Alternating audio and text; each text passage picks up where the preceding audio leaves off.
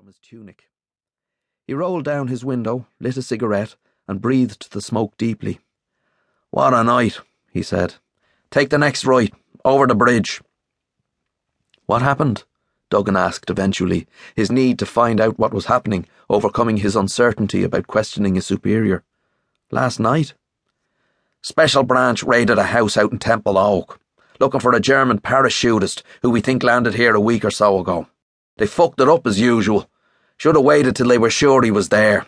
Only the owner's mother was there. The German got away. He wasn't there, and I don't think he'll be coming back. But they found a lot of interesting stuff in the locked room transmitter, code books. Picked up the owner of the house when he eventually returned in the early hours. Stephen Held, businessman, half German. He's working for them. We have to assume so. McClure sighed and indicated with his hand that Duggan should turn left at the junction facing the City Hall. And to make it worse, he's friendly with our local lads.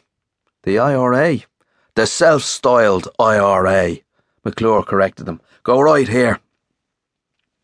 Duggan stopped outside the Olympia Theatre and waited for a strung out line of cyclists to go past before pulling across the road into the narrow laneway that led to the lower yard of Dublin Castle. A uniformed guard stopped the car, and Duggan could see two plainclothes men with submachine guns behind him. McClure waved an identity card at the guard, who insisted on reading it before letting them through. The men with the submachine guns watched them closely as they drove in. Typical, McClure snorted as he stared back at them, locking the stable door after the horses bolted. McClure directed him around the back and told him to park when they neared the Ship Street gate.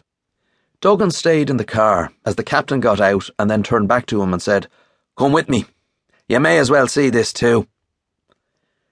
Duggan followed him down a laneway, both slowing as they passed the building which had been badly damaged by an early morning IRA bomb that had injured five detectives and a caretaker a month earlier. A retaliation for the deaths in jail of two IRA hunger strikers, it was said. Rubble had been pushed to the side of the passageway, and thick timbers propped against the sides of the blackened holes and the sagging roof.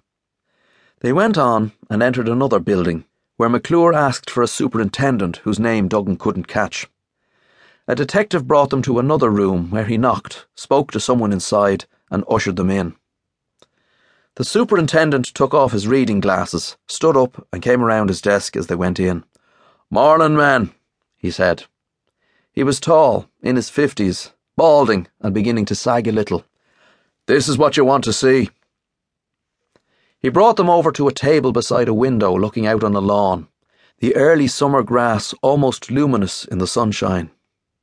One end of the table was covered with neat rows of American dollars of different depths, each bound with an elastic band. Each pile's a thousand dollars, the superintendent said. Twenty thousand altogether. Were they like that when you found them? McClure asked. In thousand dollar packs? No. They were in a box, all mixed up. Ten dollar bills, twenties, so on. We had to count them. Twenty thousand exactly. The superintendent nodded. About five thousand pounds worth, I'm told. So we hadn't got to spend any of it yet, McClure said. At the other end of the table was a folded white silk parachute. It reminded Duggan for some reason of vestments. Between the money and the parachute were the wireless set, a pad of letters and numbers, several maps, crude drawings of what looked like ports and airports, and a small sheaf of papers clipped together with Plan Kathleen typed on the cover.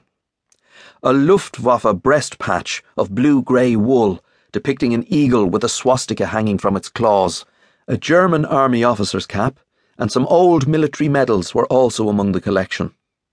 He wasn't a pilot shot down anyway, the superintendent said dryly. I'm sure the Germans don't give all their pilots $20,000 to buy their way out of trouble.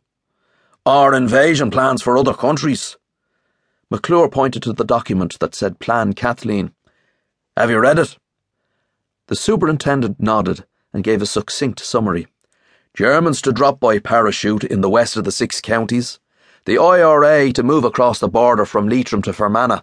They combine and throw the British out. When? Duggan asked, and was sorry when they both looked at him. It doesn't say, the superintendent said. Have you had copies made?